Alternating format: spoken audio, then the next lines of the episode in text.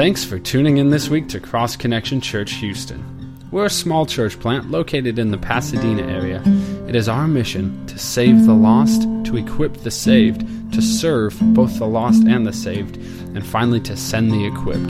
To this end, we teach through the Bible on a verse by verse basis, starting from the beginning of a book and working our way through all the way till the end. It is our prayer that you would grow in the knowledge of Jesus Christ through His Word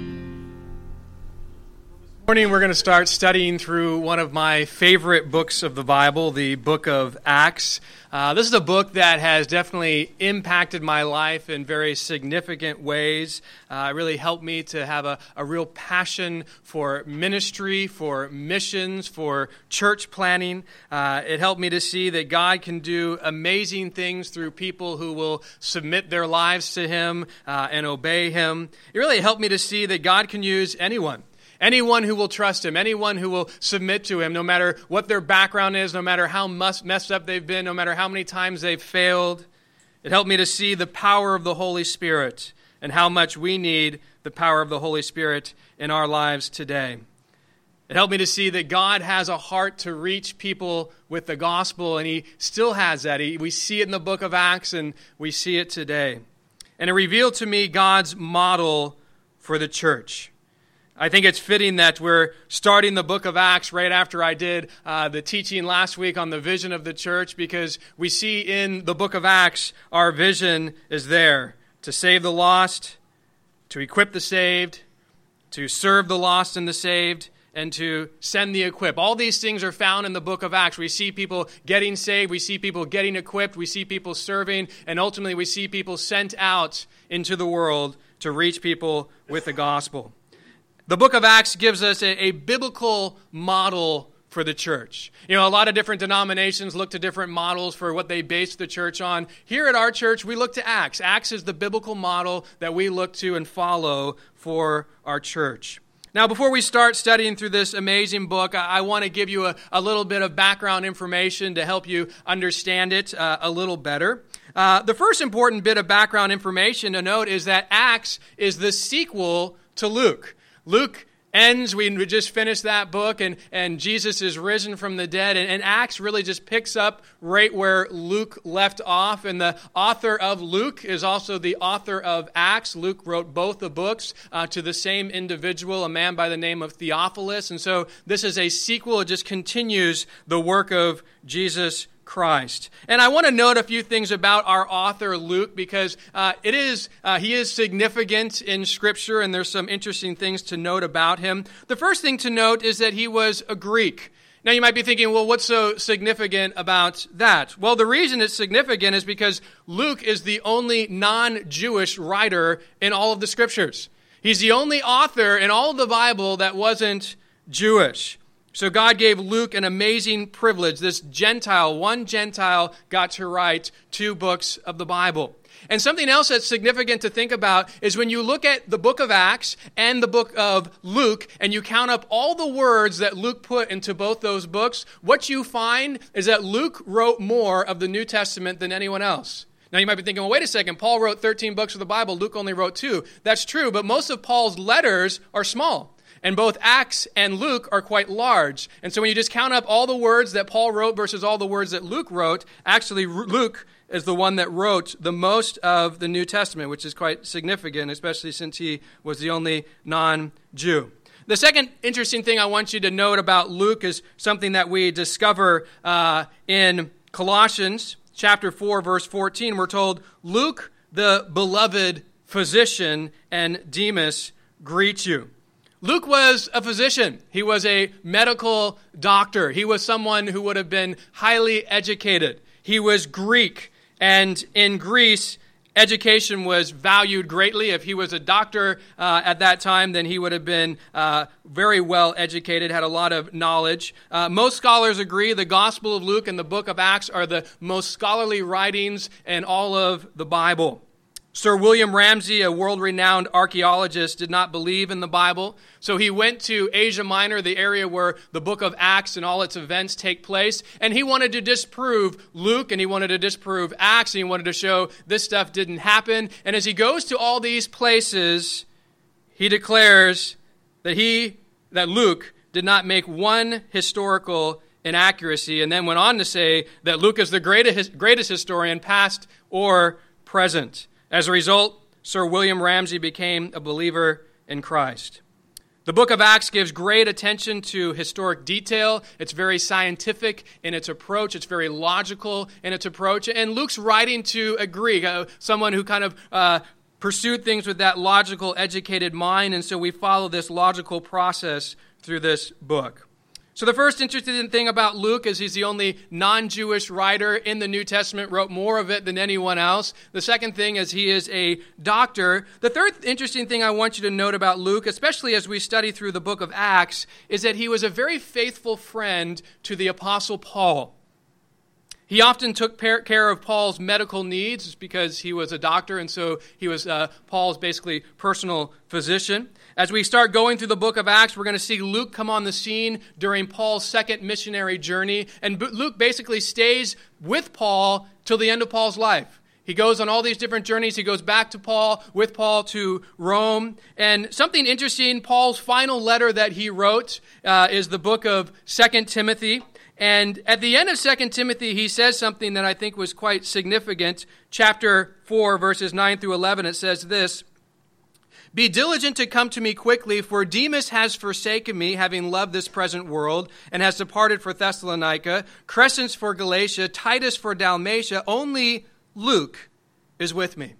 You know, I've been in Rome three different times. The first time I was there, uh, I went with friends. Two other times, I led students from Calvary Chapel's Bible College in Austria there. And I always made it a point to go to Paul's prison cell where he wrote Second Timothy. And it's not a prison cell as we think today of a nice bed and a barred room. Uh, actually, here's a picture of it. Uh, it's basically kind of a, a, dungeon. It was a cold, damp area. I can't even stand up all the way without ducking down. It's not even tall enough for me to get in there. Uh, but it's a great place. I, I, would go in there and we'd go in there with students, and you'd get all these tourists coming in, and they know it was Paul's prison cell. And I would say, you know, you want to hear the letter that Paul wrote while he was here? And they say, oh, absolutely. So I would read Second Timothy aloud, and all these tourists would come and listen to. And if you read that book, it's a pretty powerful book. But something that always caught me at the end was this reality of all the people that Paul ministered to and with, they weren't with him.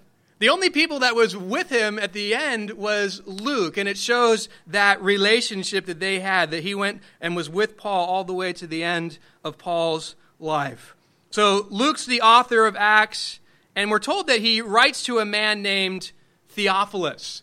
This is also the same individual he wrote the Gospel of Luke to. If you remember back in the Gospel of Luke, chapter 1, verses 3 and 4, he writes this It seemed good to me also, having had perfect understanding of all things from the very first, to write to you an orderly account, most excellent Theophilus, that you may know the certainty of those things in which you were instructed at the beginning of Acts, in Acts chapter 1, we're told, The former account I made, O Theophilus, of all that Jesus began to do and to teach.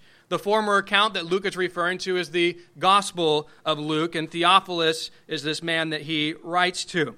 Now, we don't know that much about this individual Theophilus, but I will tell you uh, what we do know. Uh, Theophilus is a Greek name. Uh, it means lover of God. It was a common Greek name at that time. Uh, most excellent is a title. Uh, it was a customary title given really mainly to lawyers, not a title that we often give to lawyers today, but it was a title that they gave to lawyers back then. So he was most likely a lawyer. If not a lawyer, he was definitely someone who was a, in a prominent position uh, in the Roman Empire. And because this title was mostly given to lawyers, most commentators believe that actually Theophilus was Paul's defense attorney. Because you remember, in Paul's going to Rome, he's on trial. Uh, and so uh, he would have had a, you know, a defense attorney uh, given to him. And so many people believe that Luke writes Luke and Acts for Theophilus so Theophilus can know how to build a defense for the Apostle Paul. And one of the things that make commentators believe that is because Acts ends quite abruptly with Paul going on the trial, we don't really know what happens. It's kind of left with that, uh, which would make sense because Luke wrote it before the you know verdict was given to us. And so um, we're not sure. We don't have enough details to be confident that Theophilus is this individual who you know was Luke's uh, was Paul's lawyer, but uh, it definitely is an interesting thought. But you know what we do know, like with every book of the Bible, it's inspired by God and it's written for everyone's benefit, not just the initial uh, person that it was written to. The date that Acts was written was about 30, uh, 63 AD during Paul's trial in Rome. And the main purpose of this book is to give an accurate count of the birth and growth of the early church uh, and to give us a model of how the church should operate. The main theme of Acts is Holy Spirit empowered witnesses reaching the world for Christ. It's a great theme. It's something that we're going to see over and over again. Holy Spirit empowered witnesses reaching the world for Jesus. Now, there are several places in the book of Acts that we're going to see. It, begins and starts in Jerusalem. And then from Jerusalem, we're going to move out to Judea, which, as you can see, the tan area here is the region of Judea where Jerusalem is. And then it's going to go to Samaria, which is the region north of Judea. And then Luke's going to take us to the ends of the earth. We're going to see Paul's three missionary journeys and also Paul's journey to Rome.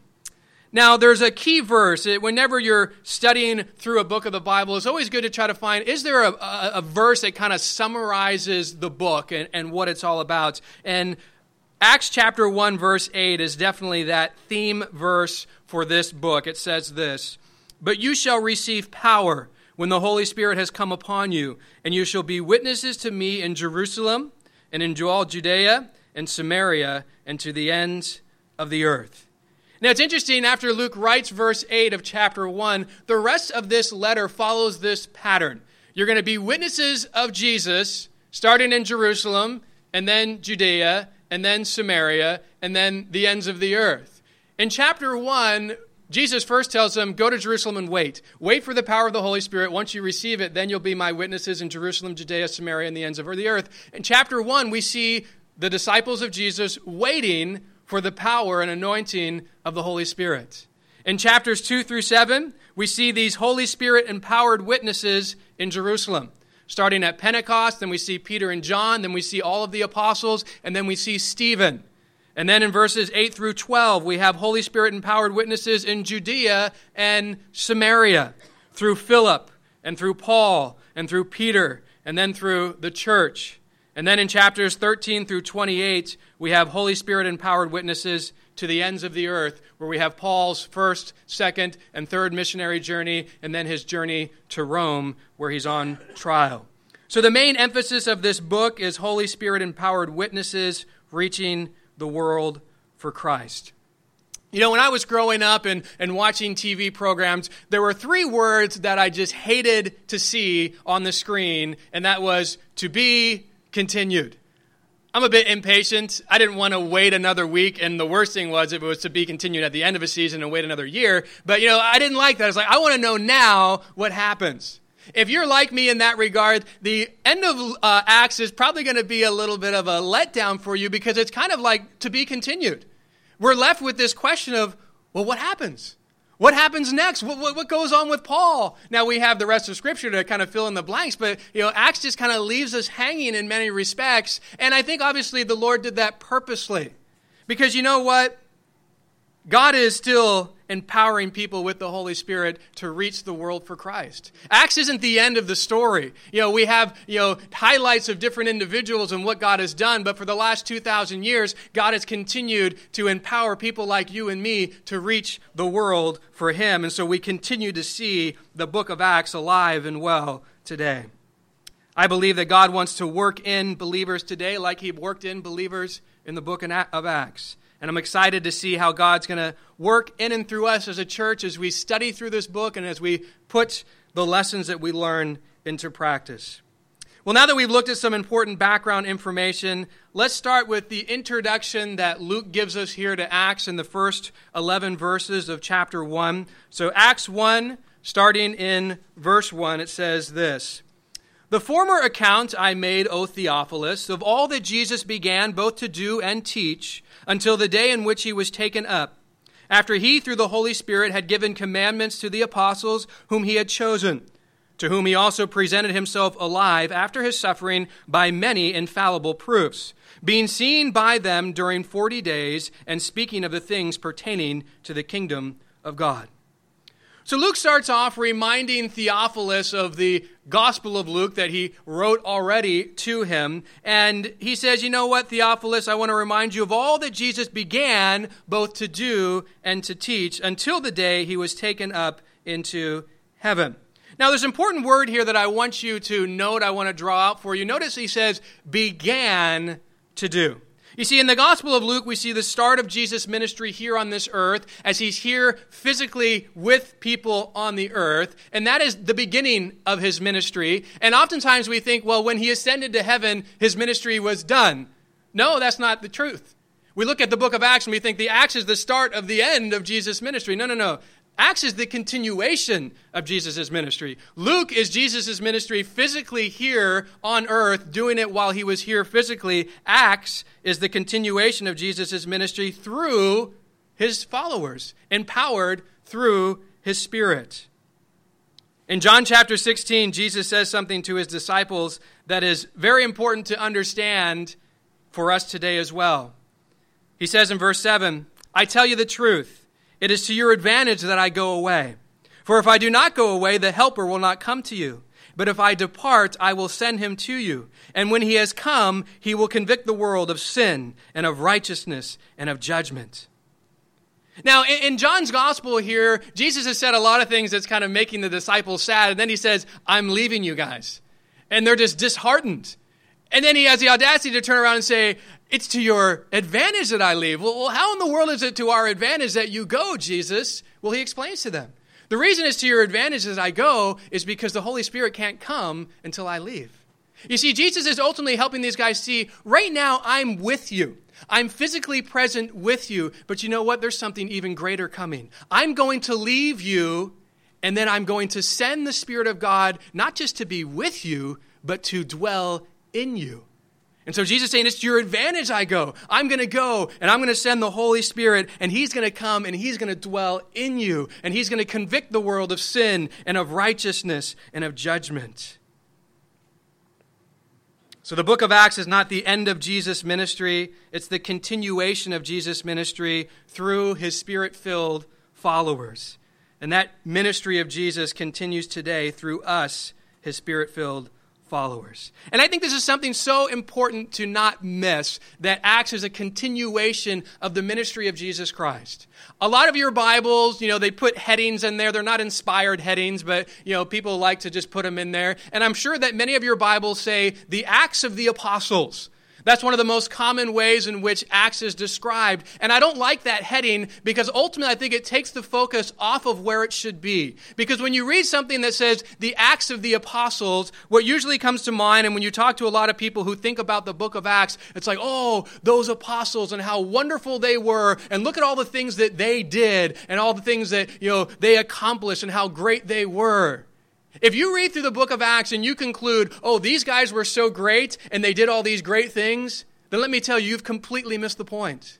It's not about how great they are, it's about how great Jesus is. Jesus is the great one, and Jesus is the one who's actually doing the work. He's just using these guys to accomplish it. And so if you conclude, look at how amazing they are, and look at all that they accomplished, and you just disregard Jesus, you've missed the point. Jesus is the focus of the book of Acts. It's continuing through the apostles. And so the title shouldn't be the Acts of the Apostles, it ultimately should be the Acts of Jesus, who ultimately works through his apostles and followers. You know, when we see God do great things in and through someone's life, like we do over and over in the book of Acts, we have a tendency to exalt the individual. We have a tendency to put people on a pedestal that they don't belong on and that God never intended them to be on. We often praise the person who is just the tool instead of the true source, which is Jesus. Several of you have had surgery recently, so maybe this will connect with you more. But imagine if you had a brain tumor. You go to the medical center, they get the best brain surgeon in all the world to come and they say, "You know what? We're going to take care of you." And they, you know, you go to the hospital, they knock you out. This brain surgeon gets a scalpel, he carefully cuts out that brain tumor, removes everything. You now are in the recovery room. The doctor comes in there to see how you're doing.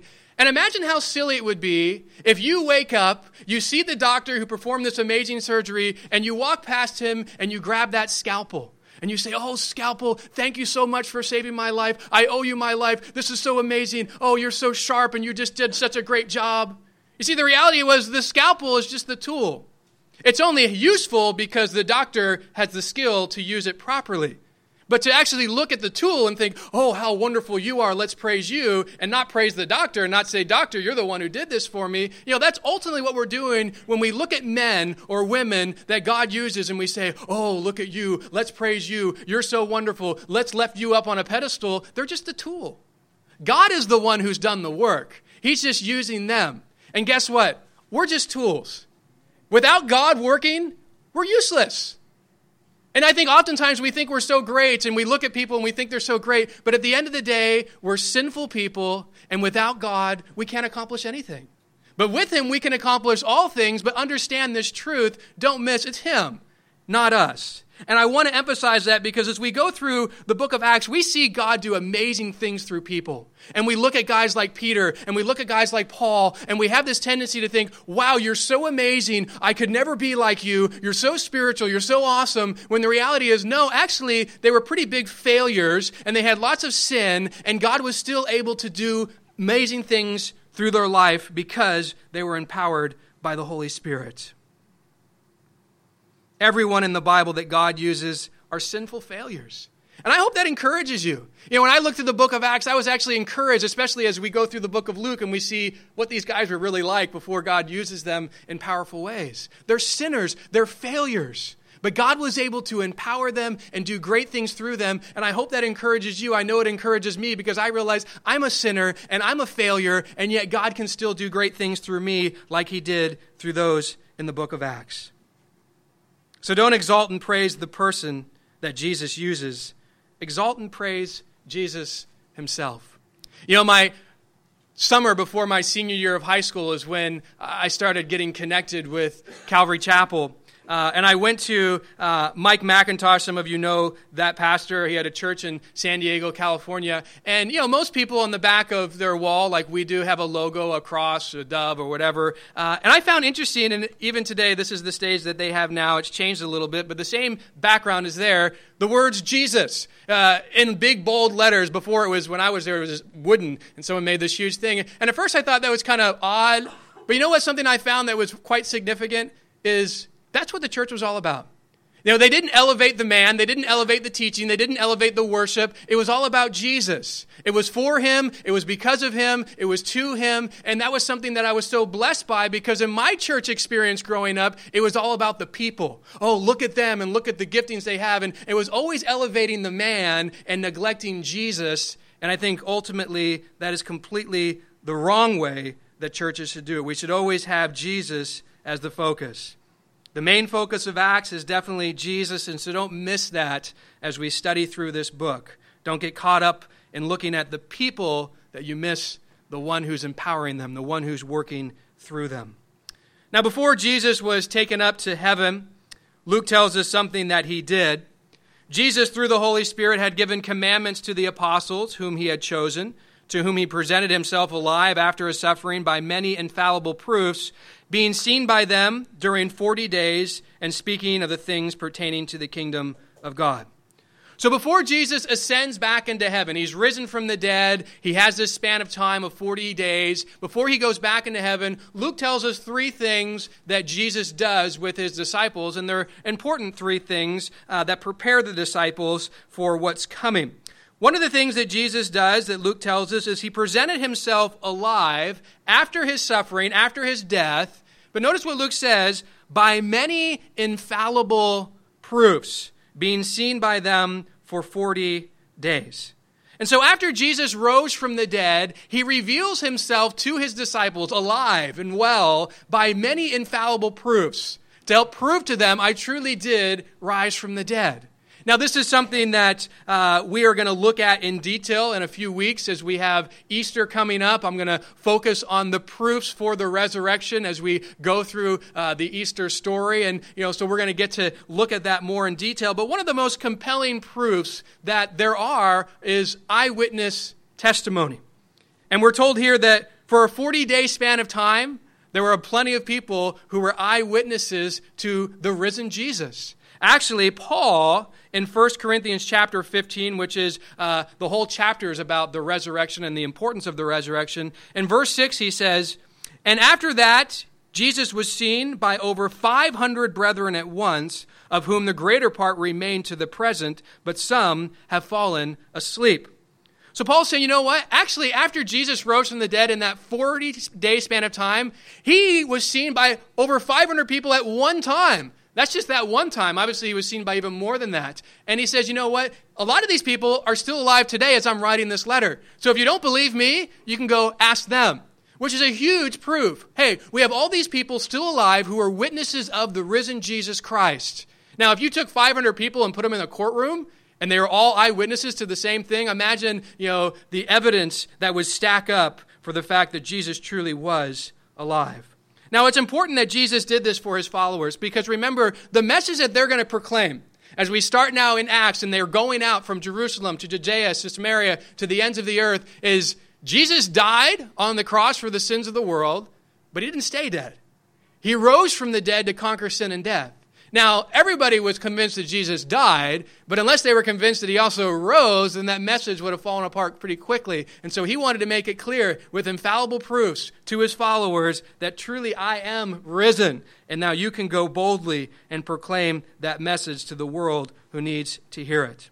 Another thing that Luke tells us Jesus did before ascending to heaven was he spoke of the things pertaining to the kingdom of God. We're not given details about that. Obviously, Jesus, throughout the gospel, had been sharing about the kingdom of God. He probably gives them some good reminders of things that they need to know. And then we're also told that he um, gave commandments to the apostles that he had chosen.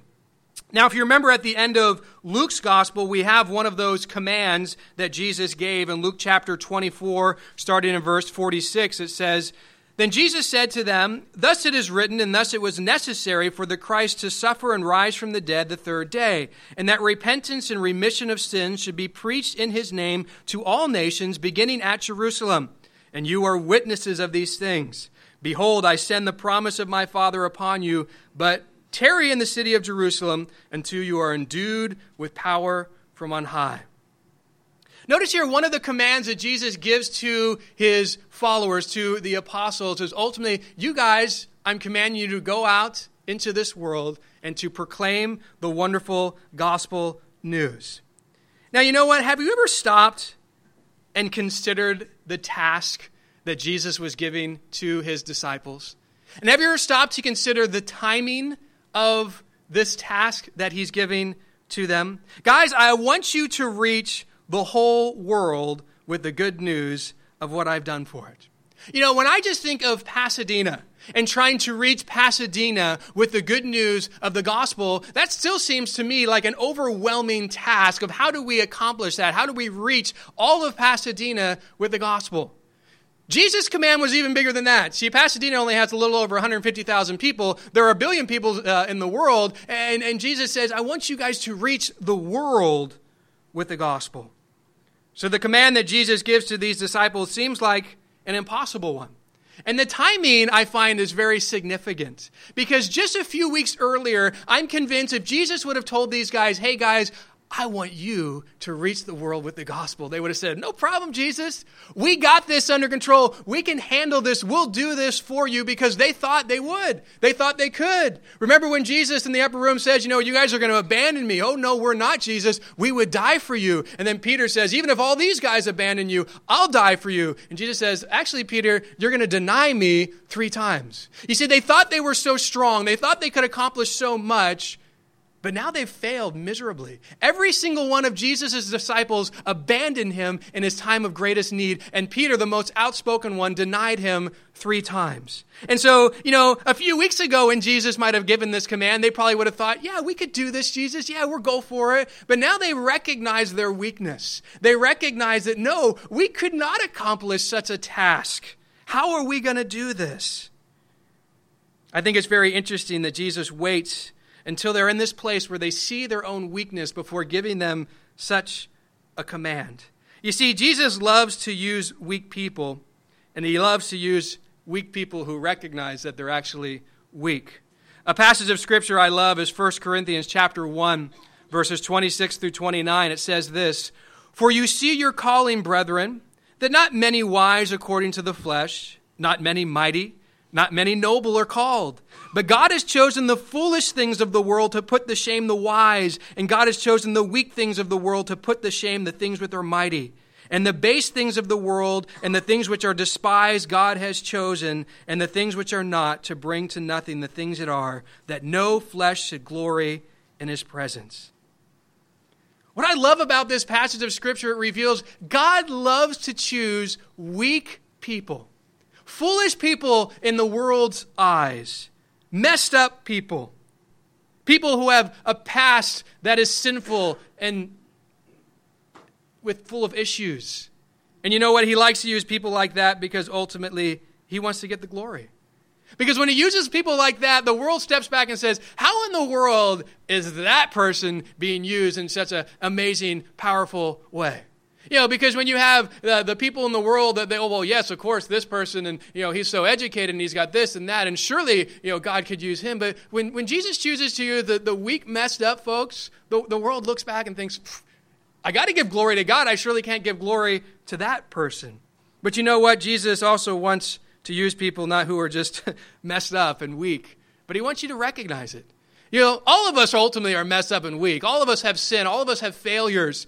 The problem is that our pride oftentimes keeps us from admitting that to ourselves and actually believing that. And so many times we think higher of ourselves than we ought to. And that is a huge thing that hinders us from being used by Jesus. Because ultimately, when we think high of ourselves and God uses us in a significant way, we have a tendency to try to take the glory. Well, the reason all this is happening is because of me. I mean, look at how great I am, and you know, look at all the giftings I have, and only God could have used me to accomplish these things. And so we have a tendency to take the glory that belongs to God. And so God loves to use people not only who are weak, but recognize their weakness and will give him the glory. You know, each one of the disciples were witnesses. And because they were witnesses, they were going to be targets for the Pharisees. And this is something that's interesting because there's a price to being an eyewitness. You know, today we have the Witness Protection Program. It's put in place because, you know, you've seen movies and TV shows where you got mobsters and they kill someone and someone sees it and, you know, they go and they said, okay, we're going to have you testify and that's going to put this person away for life. And, you know, well, what do the mobsters want to do? They want to kill that person. Why? You kill the witness, you kill the message. They can't testify anymore. Well, the Pharisees, they don't want anyone testifying that Jesus rose from the dead. That's the worst possible message for them at this point in time. And so you have these eyewitnesses who are now going to be huge targets for people who went out of their way to crucify Jesus. And so this is the situation that the disciples find themselves in. Now, when you look at how impossible the task is that the disciples are given to reach the world for Christ, when you think of the lengths that the Pharisees would go to try to stop them from doing that, you have to conclude man, how's this going to work? How is God going to be able to use these guys to reach the world for Christ? And maybe you even start to ask yourself a question you know, Lord, did, did you choose wisely? How, how could these men who are weak, who have failed, who have denied Jesus, who have all sorts of problems, reach the world with the gospel? That's a question I want all of us to ponder. Because the reality is, Jesus didn't call, just call them to reach the world with the gospel. He's called every one of his followers all the way to us. That's a command he wants us to seek to fulfill as well. How can you and I, who are weak, who have failed, who have all sorts of problems, reach the world with the gospel, or even just reach Pasadena with the gospel? Now, I want you to note that right after Jesus commands the disciples to take the gospel to the entire world, he gives them another command, a very important command. Don't miss this one in Luke 24 49. He says, Behold, I send the promise of my Father upon you, but tarry in the city of Jerusalem until you are endued with power from on high.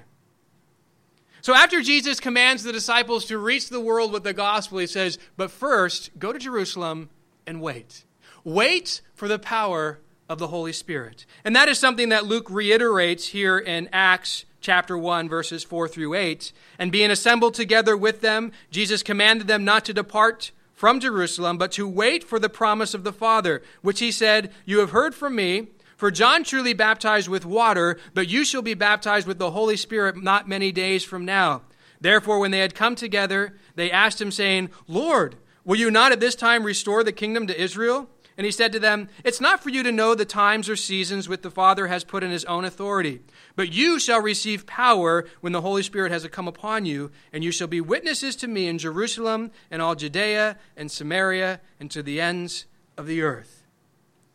So Jesus tells his disciples, You know what? I have a command for you. I want you to go into all the world and preach the gospel, but before you go, you need to wait. Go to Jerusalem and wait. And what is it you're waiting for? You're waiting for God to send the power of the Holy Spirit to indwell you and give you what you need to fulfill this great command. You know what the disciples asked? Lord, will you at this time restore the kingdom of Israel? And Jesus says, You know what? This is not for you to know the time that the Father has appointed for that. You guys, don't even get focused on that. Don't worry about that. You just get back to what I just said. Go wait in Jerusalem for the power of the Holy Spirit. And once that comes, go out and preach the gospel. Don't concern yourself so much with the timing of everything of when I return. Just be obedient to what I've told you to do. When you guys stay focused on the command I've told you to reach the gospel, world with the gospel, you'll be good. You shall receive power when the Holy Spirit has come upon you. You shall be my witnesses in Jerusalem, Judea, Samaria, and to the ends of the earth. So, the answer to the question, how can these men who are weak, who have failed, who have denied Jesus, who have all sorts of problems, reach the world with the gospel? The answer is the only way they could fulfill such a command is because God was going to empower them through the Holy Spirit to accomplish it. That's the only way that they could do it. That's the only way that it was possible. This is why Jesus says, wait before you go. Before you try to reach people with the gospel, wait for the power of the Holy Spirit because you can't accomplish this task until you're empowered to do it.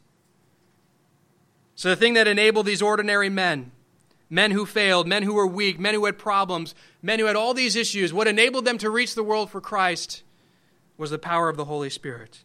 By themselves, they were ordinary, but when empowered by the Holy Spirit, they became extraordinary. By themselves, they were weak, but when empowered by the Holy Spirit, they became strong. By themselves, they were fearful, but when empowered by the Holy Spirit, they became bold. In their own ability and their strength, there was no way they were going to reach the world with the gospel. But when empowered by God and the strength of Jesus Christ, they could do all things. And the same is true for us. We are ordinary people who have failed, who are weak, who have problems, and we have this command to go into the world and preach the gospel, to reach people with the gospel. And so often we have that same fear of how in the world are we ever going to be able to do that? Well, in and of ourselves, we can't. In our own strength and our own ability, it'll never happen. The only way that we will fulfill that command, or really any command that God gives us in Scripture, is a dependence on Him, to be empowered by Him. His Spirit has to empower us to accomplish the things that He's called us to do. God will never command you to do something that He won't give you the power to accomplish. We need to recognize that. We need to understand that. Go. this is pretty big, Lord. I don't know. Trust me, I will enable you. I will empower you. I will give you what you need. But you need to wait for it. You need to, you know, pray for it. You need to receive it. But I will empower you.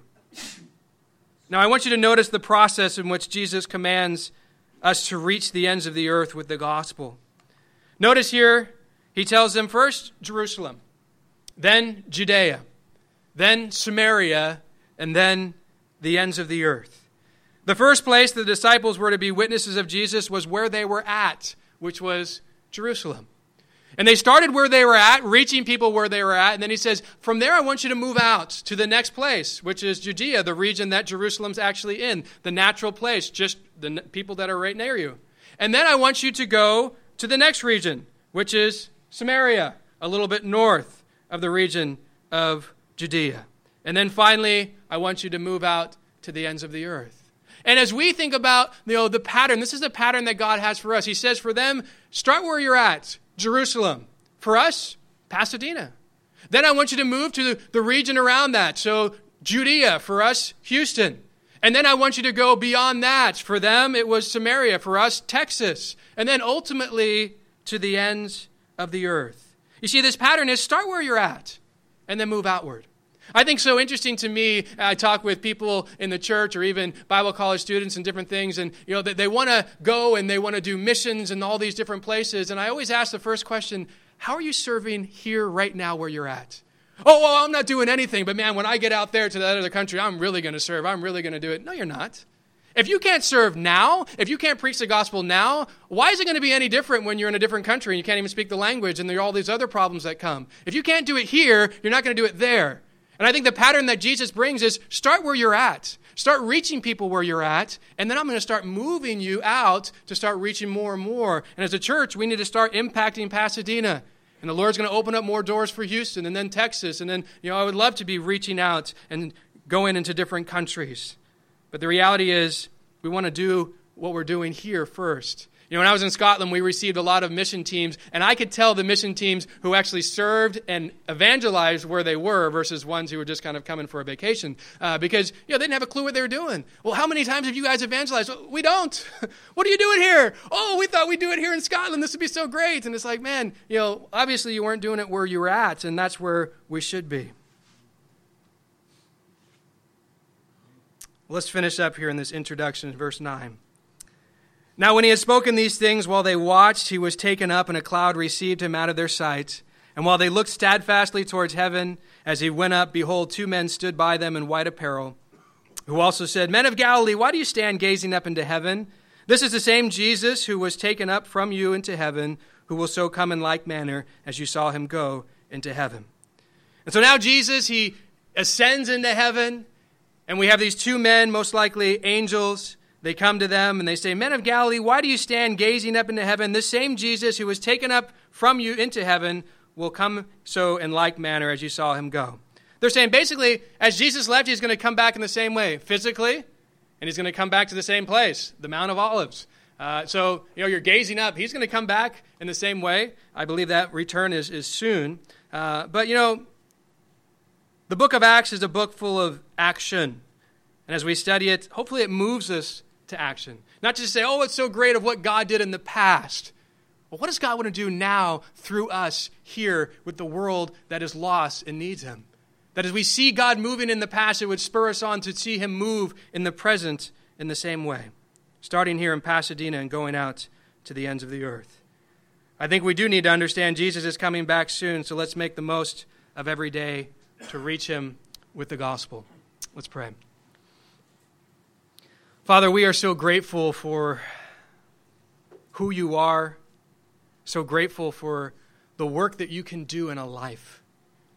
Lord, I, I love the fact that these guys who followed you had so many problems, and yet you were able to use them in such significant ways. It gives me hope for what you can do in and through my life. I hope it gives you, the rest of us, hope for what you can do through us as a church. Lord, we want to see you move in power. We want to see lives transformed. We want to see this community come to know you. Lord, we pray that you would just empower us, strengthen us, help us, give us the boldness, give us what we need to communicate the one message that can take someone from darkness to light, that can transfer someone's eternal destiny.